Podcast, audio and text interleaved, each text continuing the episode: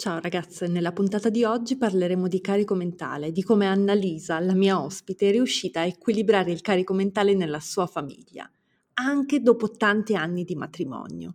E prima di iniziare vi ricordo che se il carico mentale e la disparità in casa sono un problema che vi riguarda direttamente e vorreste affrontarlo e risolverlo, ho creato un corso che fa per voi. Si chiama La rivoluzione domestica, affrontare e risolvere le disuguaglianze nella gestione della vita familiare.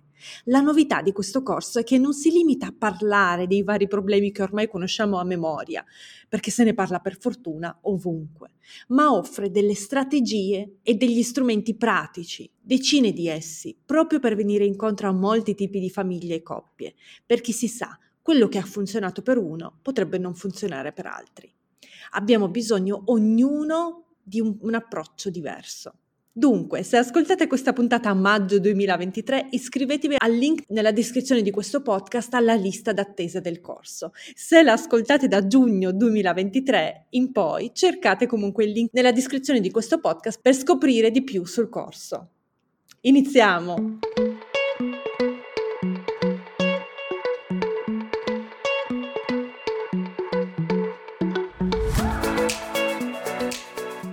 Ciao ragazze, benvenute nel mio podcast L'ora della mamma. Io sono Natalia e ogni settimana vi terrò compagnia con le mie riflessioni sulla maternità, a volte scomode, ma sempre reali.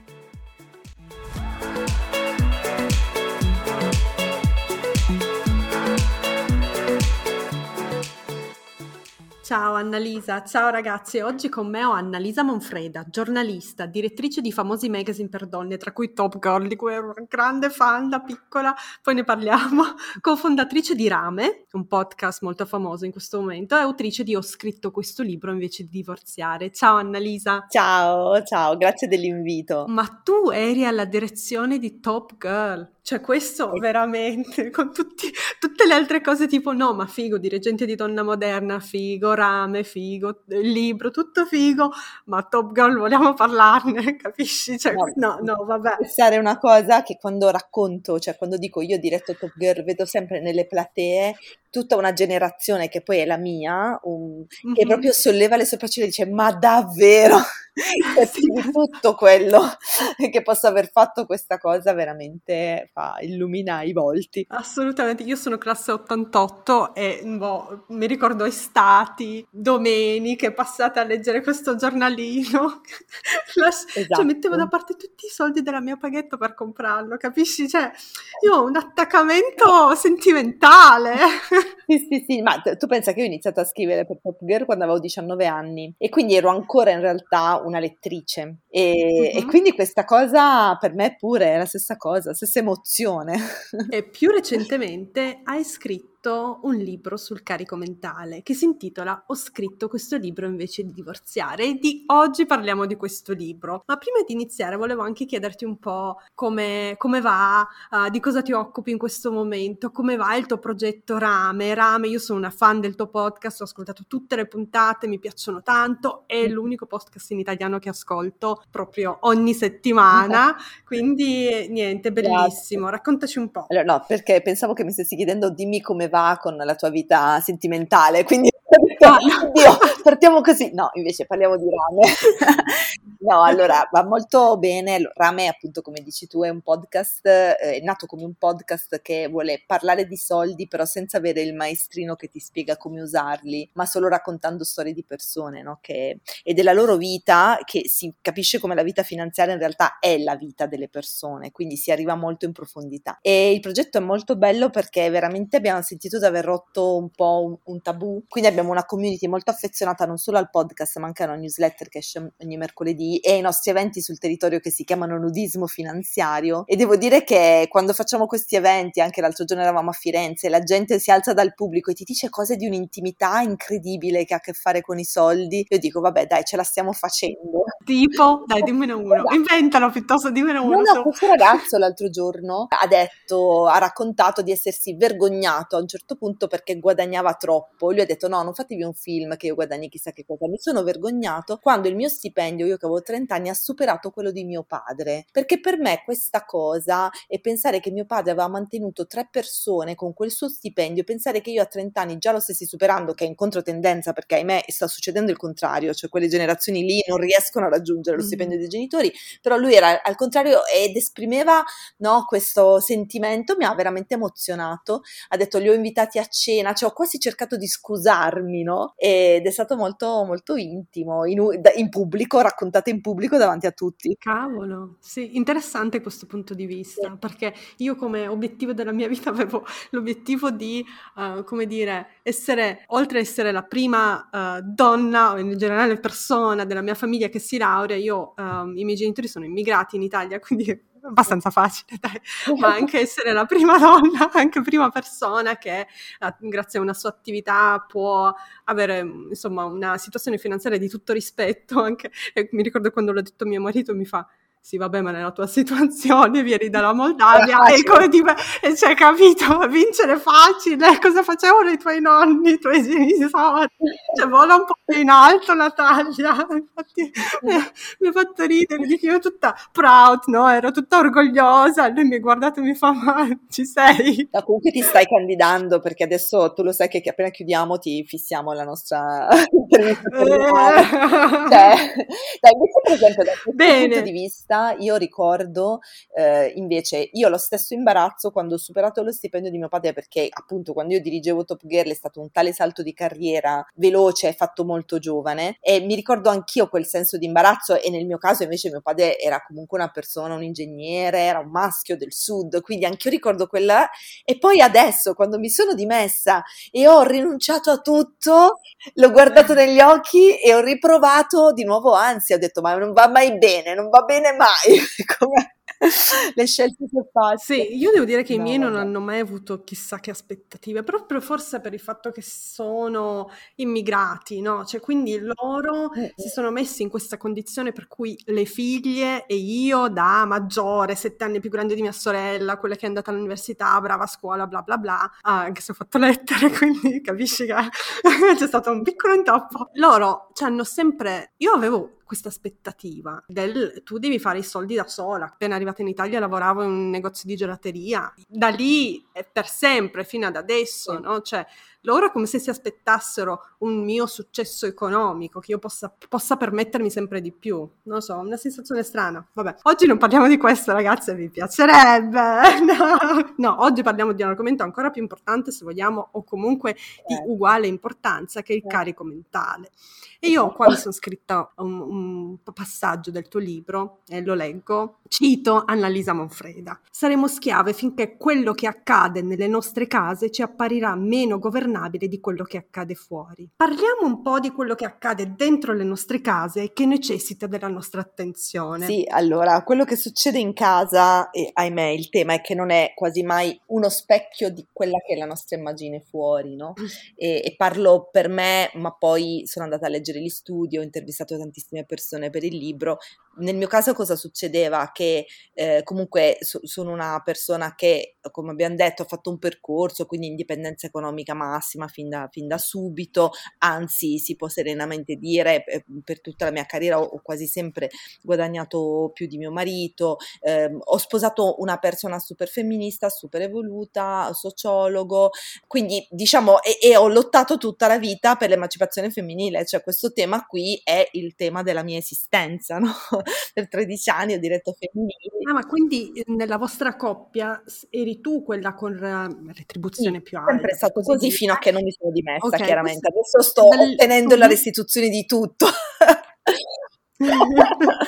e, ehm, no, quest- quindi io sono stata sempre quella, diciamo, sempre, vabbè, da quando sono diventata direttrice poi alla fine, quindi degli ultimi 13 anni, diciamo così, quindi quella più ritribuita e quindi fuori immagine di grandissima emancipazione e uh, una autonarrazione di grande emancipazione. Chiusa la porta di casa, cosa succedeva qui dentro? In realtà una disparità profonda, diciamo così, in quella che è la distribuzione non tanto dell'attività pratica, ma poi anche dell'attività materiale pratica, che però appunto avendo una condizione economica molto privilegiata grazie al lavoro di entrambi, noi ci potevamo permettere di delegare ad una terza persona gran parte delle attività materiali, però quello che è l'oggetto del mio libro, cioè il carico mentale, cioè tutta quella parte organizzativa che è dietro l'attività materiale, tutta quella di default era praticamente tutta nella mia testa. Una piccola parte la gestiva lui, ma era la parte che io dico sempre quella più relegabile, più circoscrivibile nel tempo e nello spazio, cioè riusciva a contenerla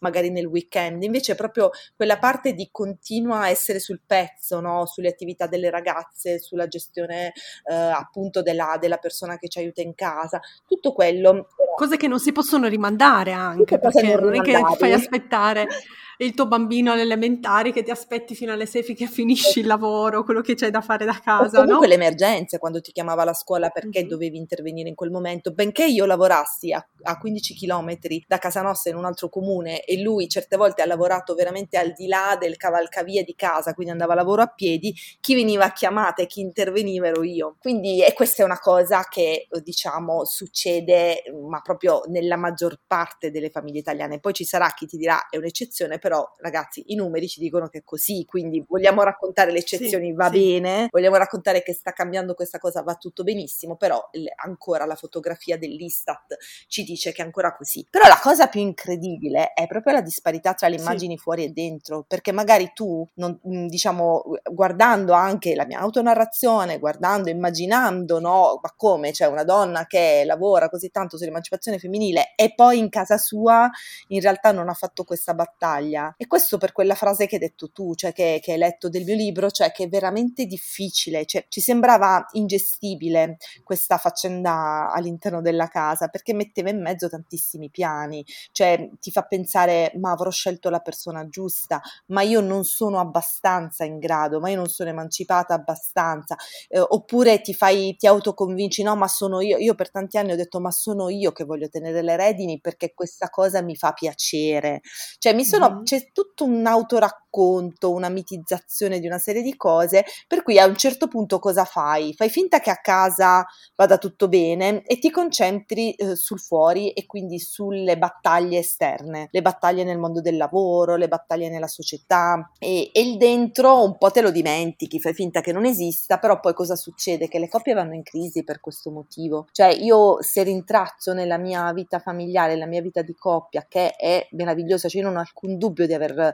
sposato la persona giusta, però periodicamente, diciamo, le nostre crisi di coppia sono sempre state crisi di carico mentale, cioè sempre crisi di disequilibrio, sempre crisi di disparità, nient'altro che questo. Eh sì, sì, e tra l'altro l'hai detto bene, ce la raccontiamo. Io lo dico spesso su Instagram, ragazze, ce la stiamo raccontando.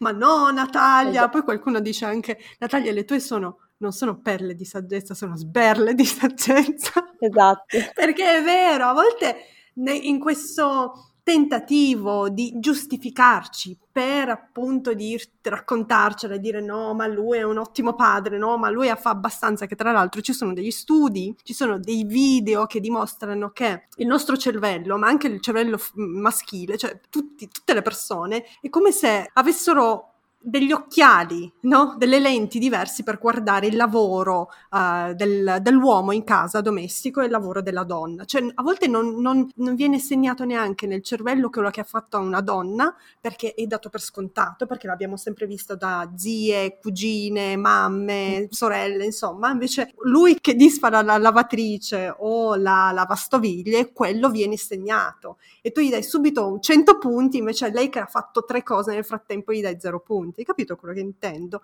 Ce la raccontiamo su tanti di quei livelli che abbiamo veramente bisogno di qualcuno o tanti qualcuno che ci dia una bella di saggezza, sberla di saggezza. No, infatti Dico di più, eh, quando io sono uscita con questo libro, tutto il mondo intorno a me, io sono figlia di una mamma casalinga, so, mh, t- tantissime mie amiche, mh, diciamo che vivono magari in contesti più tradizionali, comunque mi hanno preso in giro, mi hanno detto, ma tu ti mm. lamenti, mm. tu che tuo marito aiuta, è sempre stato presente, tu che hai una persona che ti aiuta otto ore al giorno, eh, tu che, cioè, e ho detto sì, ma proprio io lo dovevo dire, proprio perché ehm, se addirittura io che ho tutto questo aiuto in, non ce la faccio, vado in burnout, cioè impazzisco, vuol dire che qui abbiamo un problema che proprio non stiamo riuscendo, non stiamo riuscendo a vedere. E soprattutto il fatto che fossi io a sottolineare questo aspetto fatto toglieva anche un po' uh, quel, quel, tema, e eh, vabbè ma ci sono uomini fatti così e uomini fatti colà, no, cioè mio marito è l'uomo fatto come, come dovrebbe essere, no, se vuoi, però neanche lui riusciva a vedere uh, quello che è appunto, eh, diciamo, è quello che dici tu, quello che è il lavoro totalmente invisibile che è in particolar modo il carico mentale. Quindi insomma... Sì, il pensare, il pianificare. Esatto. Hai parlato prima della delega, no? Le donne che se lo possono permette delegano e anche su questo ci sono tanti dati, tanti studi che ad un certo punto, um, superata una certa soglia di reddito, si vede che la donna fa meno in casa, fa meno lavoro domestico, meno lavoro di cura, porta meno carico mentale, non si sa, credo di no, ma delega di più a chi delega lo sappiamo tutti, non c'è bisogno che lo dica io. Il punto è che le colf, come dici anche tu, le colf, le colf non ci affrancano dal delegare mm. e non ci affrancano dal carico mentale. Mm. E una cosa che fanno è che io, che vengo da una famiglia di operai, operai nati nella, nell'Unione Sovietica, anche questo è un punto importante, dove la donna ha sempre lavorato. Ah, tra l'altro il mio paese d'origine, la Moldavia, è il paese europeo al mondo, no, al mondo non credo, credo sì. che sia negli Stati Uniti, ma europeo dove le donne portano il 45% del reddito nazionale. Quindi oh. sì, è più alto in Europa. Pensate, il reddito nazionale poi il 100% è pochissimo, ma chi se ne frega, giusto? Bisogna guardare le proporzioni. Niente. Quello che volevo dire è che spesso le privilegiate, come le chiamiamo oggi, delegano a terzi. Uh-huh. Ma in queste case di privilegiate sembra che gli uomini facciano ancora di meno che nelle case dove entrambi che ne so, hanno un lavoro poco pagato, non hanno la possibilità di delegare. I miei genitori hanno sempre fatto tutto in casa e mia madre non ha mai voluto fare tutto da sola. Quindi io da quando sono piccola ho sempre visto, anche un, in un ambiente, un contesto culturale veramente sfavorevole nei suoi confronti, un uomo, cioè mio padre, che ha sempre fatto tutto con me, con mia sorella, cioè io alle superiori se mi serviva un panino, alle superiori potevo farmelo anche da sola, ma comunque non andavo da mia mamma, andavo da mio papà. Tante tante cose, anche se il carico mentale, questo l'ammetto, lo portava e lo porta tuttora mia madre. Parliamo un po' di questo privilegio, questa differenza di chi ha il privilegio economico di poter delegare e chi no. Sì, considera anche che è una piccolissima percentuale. Tu pensa che in Italia il 7% delle famiglie eh, ricorre ad un aiuto domestico. Questo è in nero? Scusami allora, per la domanda. Allora, però il nero tu riesci, secondo me no, in questa percentuale c'è anche un po' calcolato perché a stime si riesce un po' anche a, de- a devincere. Però probabilmente, eh, diciamo, il mio aiuto, quello proprio di 8 ore al giorno, penso sia il 7%. Poi quello dell'ora, le due ore che ti vengono a dare mm. una mano, quello penso sia un po' più diffuso di quanto immaginiamo. Ma questo è anche mm-hmm. molto interessante, questo tema dell'aiuto domestico, in realtà alla fine così poco diffuso in Italia, meno di quanto ci potremmo immaginare, perché eh, c'è proprio, appartiene in qualche modo al prototipo della donna che, che non si fa aiutare, che riesce a gestire da sola, cioè c'è una resistenza in qualche modo a queste forme di aiuto e c'è un tentativo anche molto culturale di limitarla questa, questa forma di aiuto, questo controllo che c'è anche su chi ti viene ad aiutare. Racconto nel libro, mia mamma, eh, benché fosse casalinga, però nel sud aveva una casa molto grande, cioè aveva il giovedì pomeriggio questa persona che la veniva ad aiutare ed era il giorno in cui lei lavorava più di tutti gli altri, lavorava assieme a lei e faceva trovare la casa pulita. Scherzavo con, con la mia socia l'altro giorno che anche lei per la prima volta ha preso un aiuto per qualche ora e ha detto ho lavorato di più per non fargli trovare la casa sporca perché mi vergognavo. Allora, questa è la cultura dove noi siamo immersi, dove una donna viene valutata se la casa è, puli- è pulita persino dalla donna che chiamerà ad aiutarla. Eh, come racconto anche nel libro Golda Meir, cioè quando era presidente di Israele, cioè presidente della Repubblica o capo del governo, forse non ricordo, cioè la, la Oriana Fallaci va a casa sua e le dice no, lascia stare che ho fatto le tre di notte a pulire perché poi oggi arrivava la colfa ad aiutarmi le volevo far trovare pulito. Cioè, questa è la cultura no? dove siamo noi immersi. Quindi, allora, io grazie a Dio questa cosa non ce l'ho, non ce l'ho avuta, anzi devo dire che è una, è una, cosa molto bella di mia mamma, che è una casalinga. Quando io sono, per me è successo in contemporanea, sono diventata direttrice di Top Girl, appunto, che era il mio primo giornale, quando la mia bambina aveva un mese. E mia madre, nella gioia, proprio al telefono, la prima cosa che mi ha detto, adesso, subito, tu per prima cosa cerchi un aiuto e cerchi una persona che ti aiuti perché non si possono fare queste due cose insieme ed è stato bellissimo e liberatorio che fosse stata proprio mia madre a dirmi adesso, subito. Mm-hmm. E io mi ricordo quel settembre che no, la bambina aveva tre mesi, io intanto trovavo questa persona che mi ha salvato la vita, che per me è, è sempre stata un po' anche una vice mamma delle, delle bambine, è tuttora con noi perché proprio fa parte della famiglia e devo dire che in quel momento si è creato, cioè nel momento drammatico in cui la donna rimane a casa col bambino appena nato e l'uomo va al lavoro, che è quel momento in cui si costruisce la disparità per tutti, quel momento in cui si stabilisce chi è il genitore di default e chi no, perché tu stando a casa quei 4-5 mesi cominci ad occuparti di tutto e quella struttura, quel disegno diciamo della coppia poi te lo porti dietro praticamente per sempre, in quel momento entrava nella mia vita questo aiuto e questo ha disegnato la nostra famiglia in modo diverso, cioè l'ha disegnata nel senso che questa persona entrando in un momento di massimo delirio io non mi sono più vergognata di farle trovare il delirio, mi sono però tenuta il carico mentale, ma mi sono tenuta il carico mentale anche per un, cioè perché quel carico mentale non è proprio delegabile, cioè quel carico mentale può essere soltanto diviso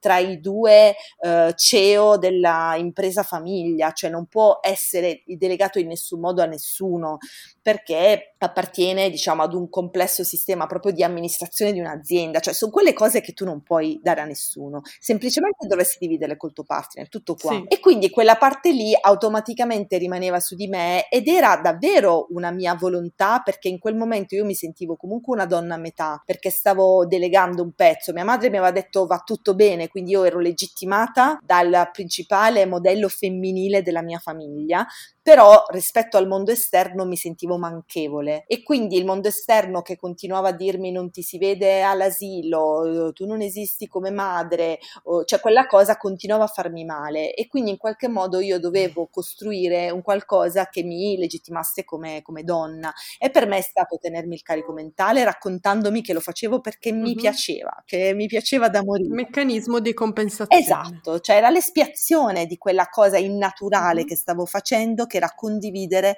mia, il mio essere donna con un'altra donna. Non ho mai pensato che sarei riuscita a farlo con mio marito e, e devo dirti che la condizione economica, certo, cioè la possibilità economica forse è stata una delle motivazioni per cui ho subito pensato ad una terza persona e non a fare un ragionamento con mio marito. Bene, adesso io divento direttrice di un giornale, dividiamoci le cose. Però c'è stato anche il pensiero, quel pensiero che ci arriva dalla cultura, ma come posso dividere questa cosa con un uomo, la posso solo dividere con una donna. Oggi riconosco mm-hmm. la fallacia di quel pensiero, però è, è chi avuto. Sì, anche par- par- parliamo di decennio fa, no? Allora, sì, la, la bambina, no, 15 anni fa addirittura, quindi Esatto, 15 anni sì. fa, sì, tante cose sono cambiate. Io spero, anche grazie al nostro lavoro, che una giovane donna che ha un figlio oggi insieme al suo partner e il suo partner non facciano questi ragionamenti. I dati ci dicono che tanti lo fanno ancora, ma ci sono. Lo fanno ancora, i dati lo dicono, però eh, se tu parli con la gente e con le coppie capisci che questa cosa sta veramente Cambiare. profondamente cambiando. Devo dirti che anche un tema, diciamo così, di impoverimento cioè è, è davvero cioè questa è veramente un'eccezione perché nella maggior parte delle, delle, coppie l'arrivo di un figlio corrisponde ad un impoverimento, non ad un arricchimento. Cioè le, mm-hmm. nella mia storia quella coincidenza incredibile, diciamo, di un raddoppio dello stipendio contemporaneo alla nascita di una figlia, ma dimmi tu quando si realizza. E allora semplicemente io ho rinunciato a quel raddoppio perché quella metà in più che mi arrivava, perché appunto io poi a questa persona ho dato esattamente lo stipendio che prendevo io fino alla, al giorno prima. Quindi semplicemente tutto quello che di più arrivava mm-hmm. lo davo a questa persona, ma a me andava benissimo, e, però quella è una rarità nella maggior parte dei casi l'arrivo di un figlio comporta un costo in più, un aggravio. Quindi come puoi pensare di poter delegare ad una terza persona? Il pensiero che devi fare è come posso organizzare un sistema coppia per cui ci sia una perfetta parità eh, e quindi riusciamo veramente a scambiarci la parte materiale e quella mentale, che sono entrambe molto pesanti. Assolutamente, sì. Io come ti dicevo, già da piccolissima ho imparato che la parte materiale sia possibile, anzi sia necessario, sia necessario uh, condividerla, anche perché uh, mia madre è finita in ospedale quando avevo poche settimane, mio padre si è trovato ad accudirmi a 24 anni completamente da solo e nel frattempo doveva anche preparare i pasti per mia madre che non poteva mangiare il, i pasti dell'ospedale che erano immangiabili. Mia madre ha avuto una malattia legata al parto, no? le hanno lasciato un pezzo della placenta, ha quasi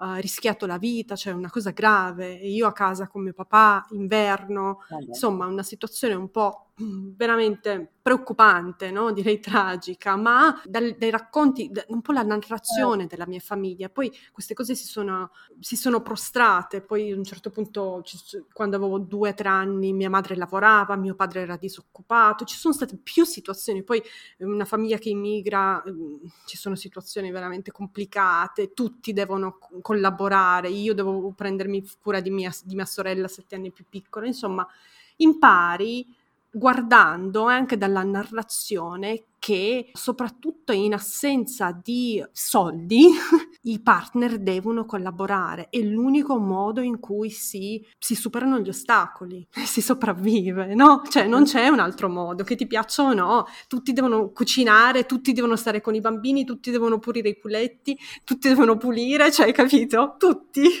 Sì, e mi piace anche pensare che in realtà più che un perdere qualcosa tutti e due sia un'opportunità straordinaria. Assolutamente. Questa, in realtà ehm, intanto eh, diciamo in questo modo tutti e due i componenti della coppia si danno un'opportunità straordinaria che è quella di darsi lo spazio per rimanere interessanti l'uno per l'altra, perché quando uno dei due è totalmente annichilito da un carico, ehm, diciamo, di lavoro in casa, che si somma a quello fuori casa, praticamente passa il suo poco tempo libero livoroso di rabbia, pieno di risentimento e non, non c'è una coppia felice che si possa basare su questa mm-hmm. disparità da una parte e dall'altra, secondo me, c'è un ritorno nel prendere in mano questa gestione per l'uomo che non viene mai raccontato, che non viene mai preso in considerazione, però in realtà io dico sempre anche l'uomo è, è profondamente ingabbiato dentro questo, diciamo, patriarcato perché si permette di avere successo soltanto nel mondo del lavoro, per lui l'unico senso della sua esistenza è quello. Se però eh, si permette anche di concepire lo spazio familiare come uno spazio di potenziale successo, di vedere come facciamo noi normalmente in, eh, diciamo, nel, nel progredire dei nostri figli, nella conversazione con loro, loro, anche in una cosa bella, non so, aver messo a posto le piante del balcone, se si permette di dirsi anche questo, che bel lavoro, che, che cosa bella che abbiamo fatto, la sua vita migliora. Quindi è veramente uno spazio di opportunità questa parità per entrambi. Assolutamente, migliora anche la sua salute mentale, su questo ci sono esatto. tantissimi studi, tantissimi dati che dimostrano che un uomo che partecipa, collabora in maniera mh, insomma assidua, importante alla vita familiare, alla cura, al lavoro domestico, soprattutto alla cura di bambini, ha anche meno problemi di salute mentale. Ma è normale, cioè, credo che sia evidente per tutti, no? Non puoi, come una donna non dovrebbe, e davvero, questo sono sicura al 100%, non dovrebbe associare il proprio valore alla pulizia o alla bellezza della propria casa, un uomo non dovrebbe o dovrebbe smettere se lo fa, associare il proprio valore a, al suo successo lavorativo o economico.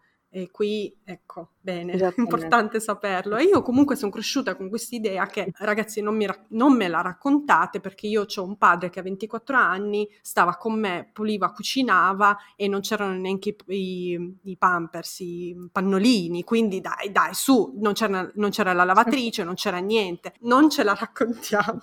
Ma passiamo, torniamo anzi al tuo libro. Che cosa è successo durante il lockdown che ha cambiato le cose? Ma il lockdown semplicemente è stata una condizione per, per vedere ciò che non vedevo, perché eh, rimanendo diciamo tutti e due chiusi in casa. È come se all'improvviso, sai come in un film che segui due personaggi e quindi potevo seguire come stavo, vedevo il film della mia vita. Quindi riuscivo contemporaneamente a vedere la vita di lui e la vita mia che fino a quel momento in realtà erano ah, per me sconosciute, cioè vedevo la mia ma non vedevo la sua. E mi sono accorta di, di questa cosa, di questa diversità incredibile che per quanto tutte e due abbiamo sempre avuto dei lavori full time, il suo tempo del lavoro era un tempo di totale immersione, di totale flow, di totale concentrazione e mh, mm, ho cominciato a invidiarlo in una maniera incredibile, cioè lui sostanzialmente in pochissimi giorni, ci ha messo due o tre giorni a ricreare la condizione dell'ufficio dentro casa, eh, prendendo appunto l'unica stanza che si poteva chiudere in questa casa,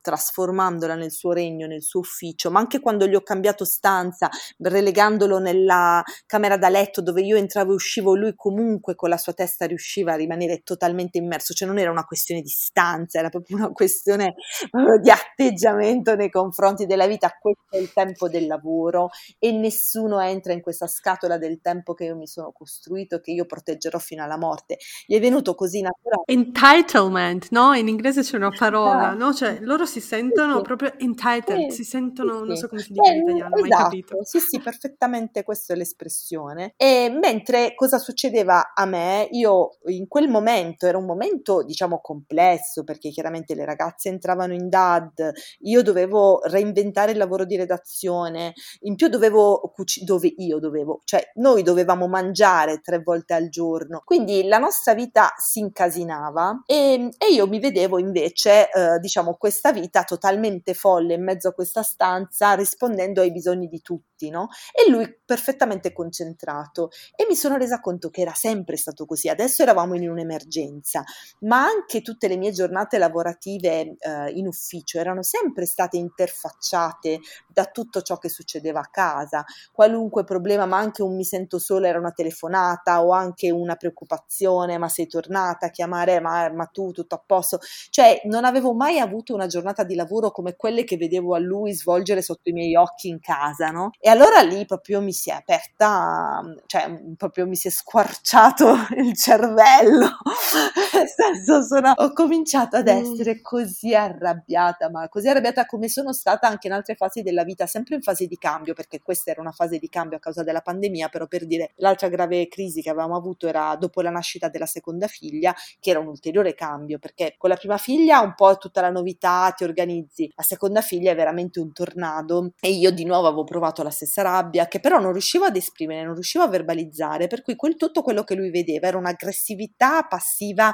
mostruosa, io che ero di pessimo umore, ogni tanto esplodevo buttando in terra cose, una roba che veramente era ingestibile, cioè tra l'altro con lui che vedendo queste reazioni senza avere una narrazione su che cosa mi stava succedendo, giustamente era ancora più carino, già carino di suo, no ma tutto a posto, no ma cercava di, cercava di sparire e, e quindi peggiorava la situazione, insomma un disastro. Ed è lì che in realtà io questo libro già lo stavo scrivendo perché l'idea era, era venuta in realtà prima, però era più un libro teorico, non sul mio vissuto, era più per le mie donne, per le mie lettrici, parlando di problemi che io pensavo di non avere. A quel punto il libro si è stravolto e è cominciato a diventare un diario, eh, cominciavo a raccontare quello che mi stava succedendo, a intervistare persone per dire ma vi sta succedendo lo stesso, ma vi è successo in passato e devo dire che il libro è stata la mia terapia, anche perché diciamo man mano che lo scrivevo io acquisivo le parole che non avevo, che prima era solo rabbia, passività, aggressività, io invece acquisivo le parole teoriche per parlare di questo tema. Perché teorico è importante che sia teoriche? Perché in realtà lui doveva riconoscere che non era lui il problema,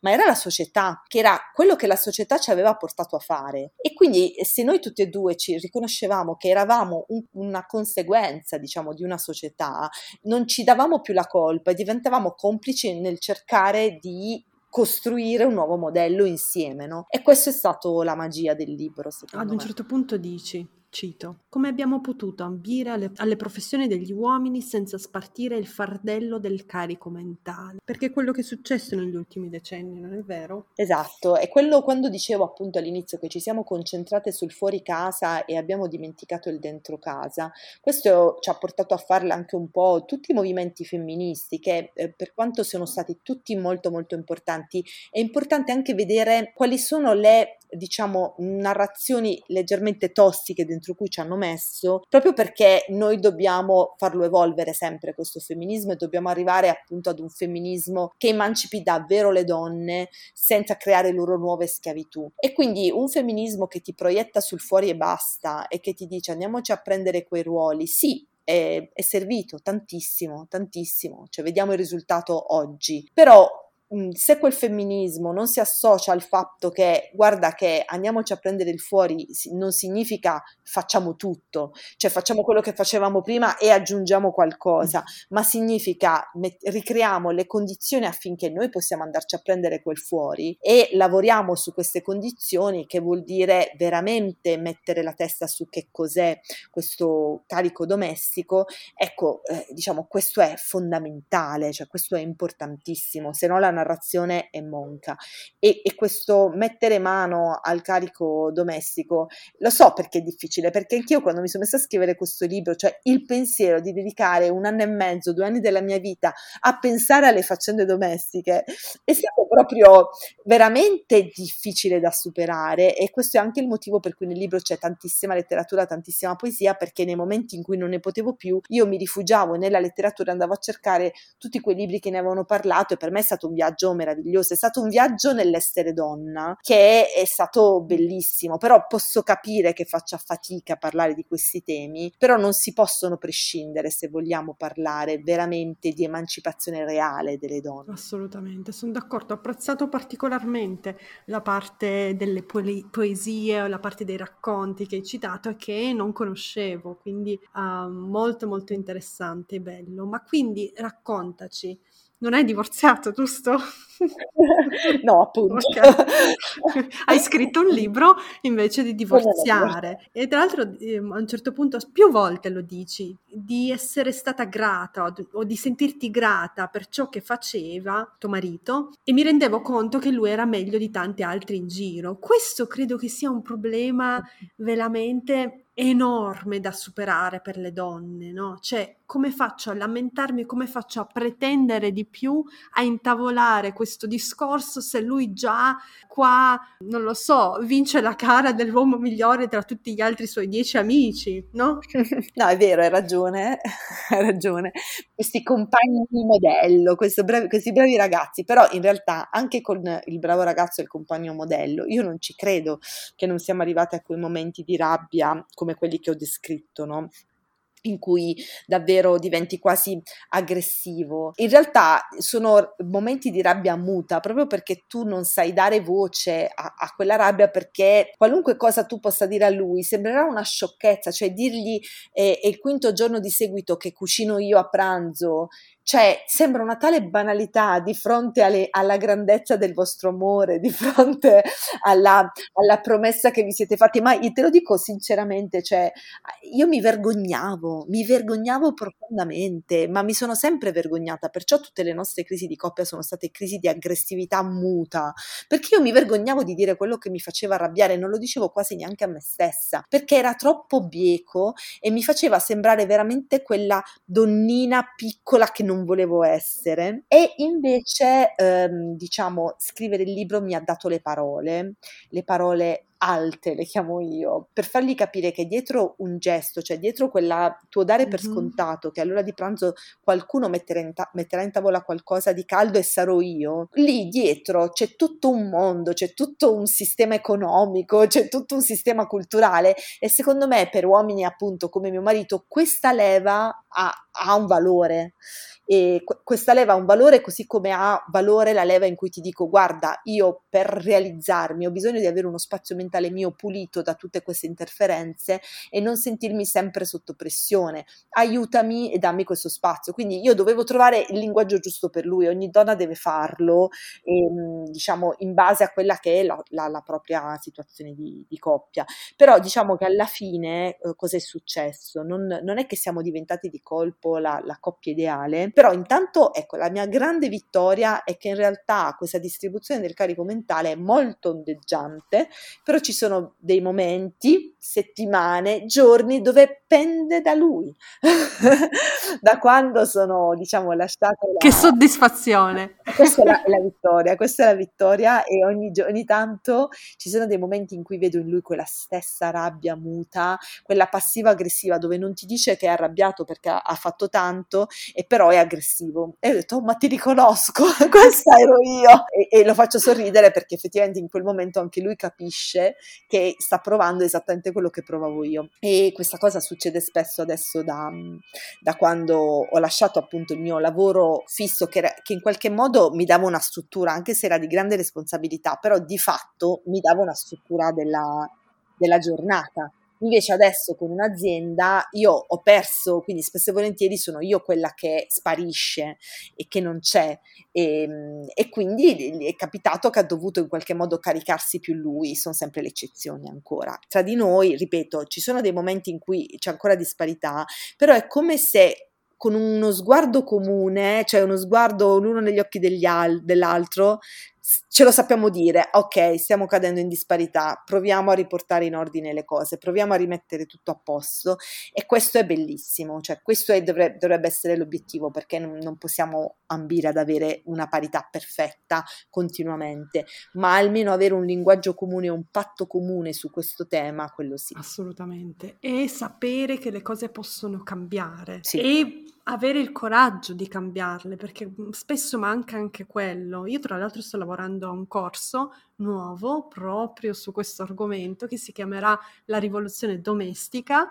e affronterà per ridistribuire il carico mentale, non solo mhmm, in teoria, ma in pratica, cioè in questo corso darò delle strategie e uh, dei consigli pratici in base anche al tipo di persone, perché come hai detto tu giustamente eh, prima, pochi minuti fa, ogni persona, ogni donna, ogni uomo hanno leve diverse, quindi quello un discorso che funziona per una persona non funzionerà per un'altra persona e noi dobbiamo trovare per ogni famiglia la leva che funziona, il discorso è la comunicazione più efficace.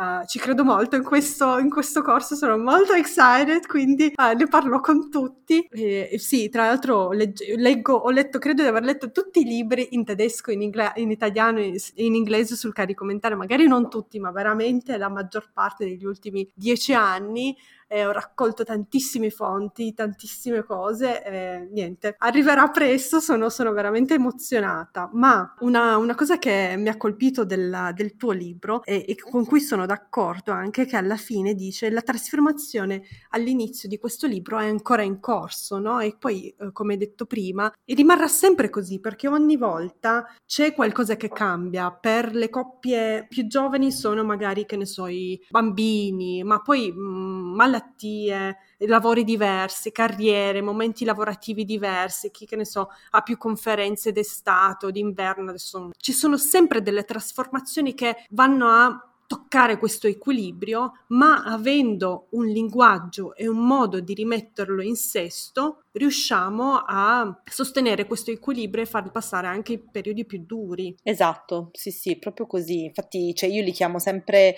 que- quei momenti, diciamo, i, i, grandi momenti di cambiamento, no? E come dici tu, la nascita di un figlio, il cambio di un lavoro, cioè queste cose, tutte le volte che interviene qualcosa a cambiare la situazione, allora lì bisogna fare di nuovo l'aggiornamento di questo patto, come l'ho, l'ho definito.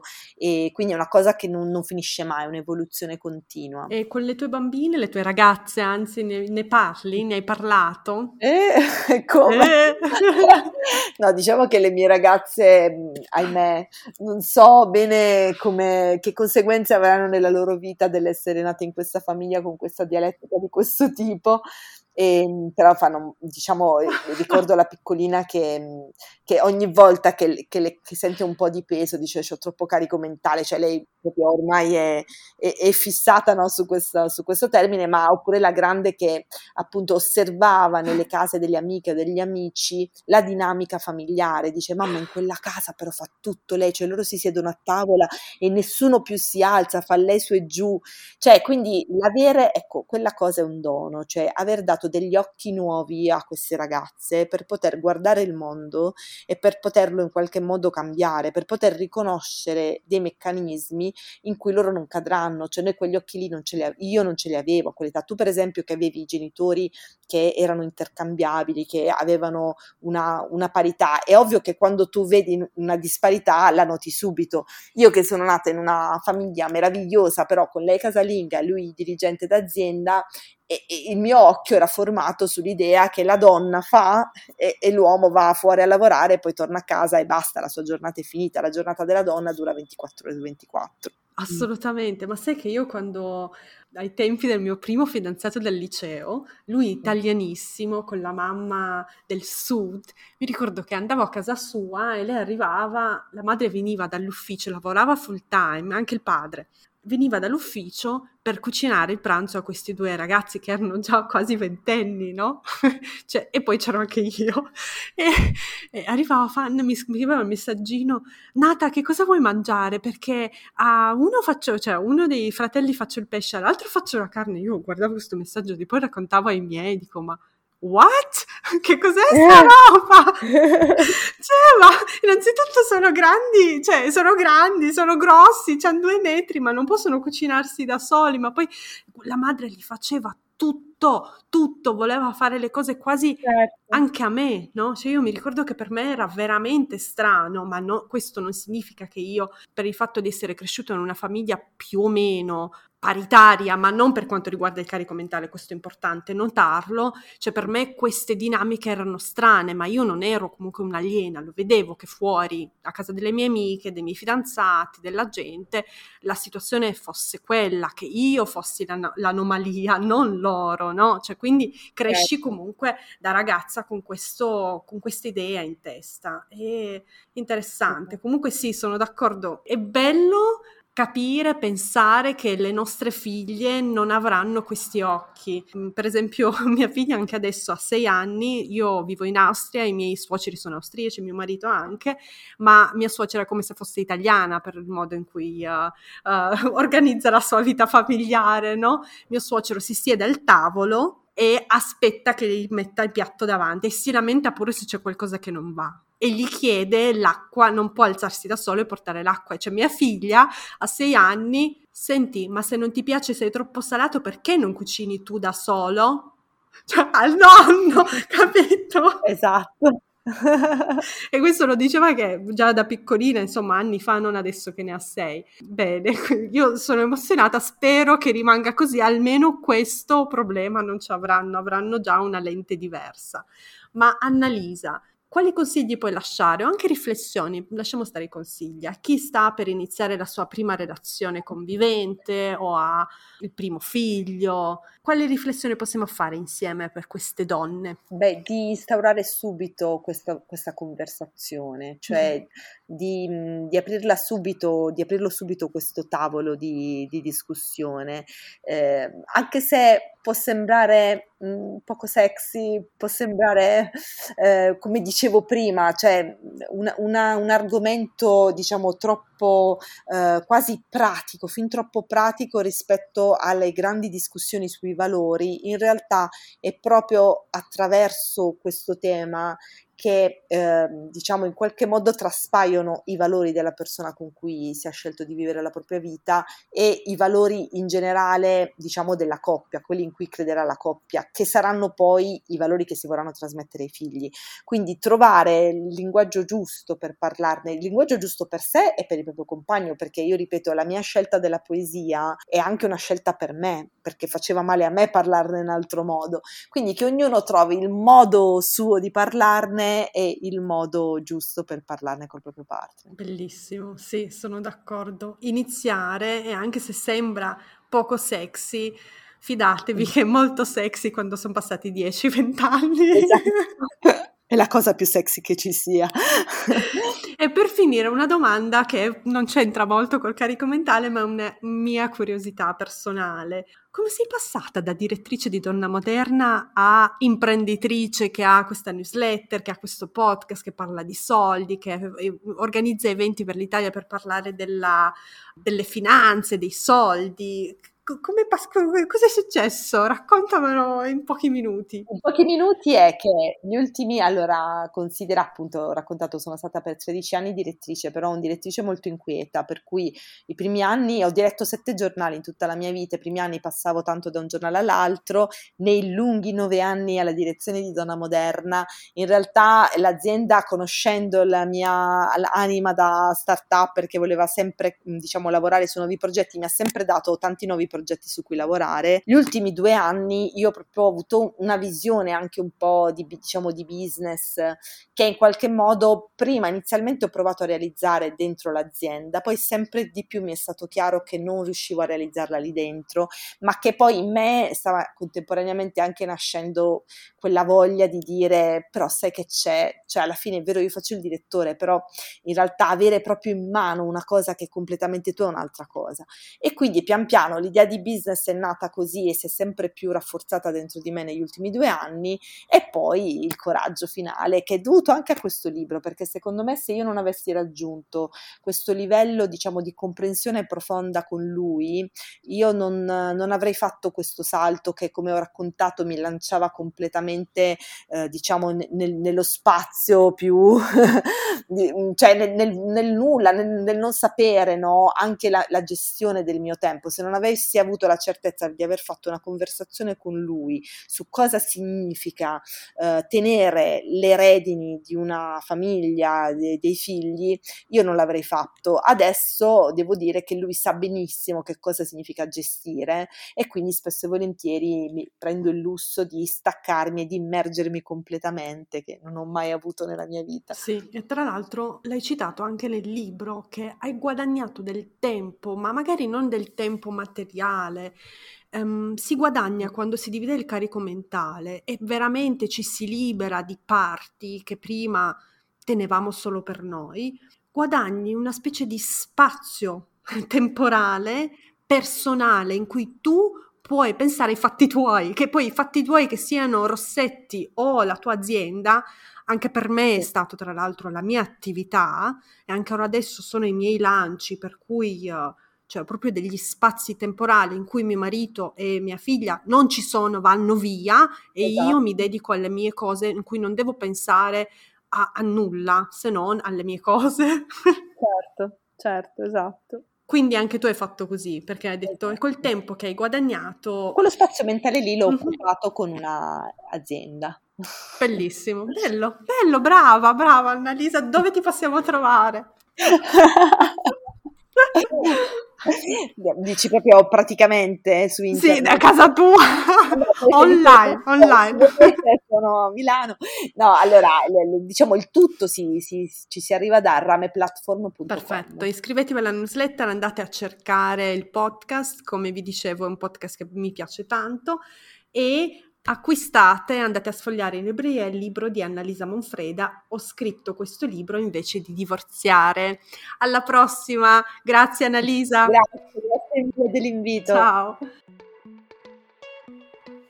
Wow, siete arrivate fin qui! Spero che questa puntata vi sia piaciuta e aspetto i vostri feedback. Potete scrivermi su Instagram o mandarmi un'email. Tutte le info sono nella descrizione. Non vedo l'ora di sentire cosa ne pensate. Ricordatevi di schiacciare il tasto segui in modo da non perdervi le puntate future. A presto e grazie!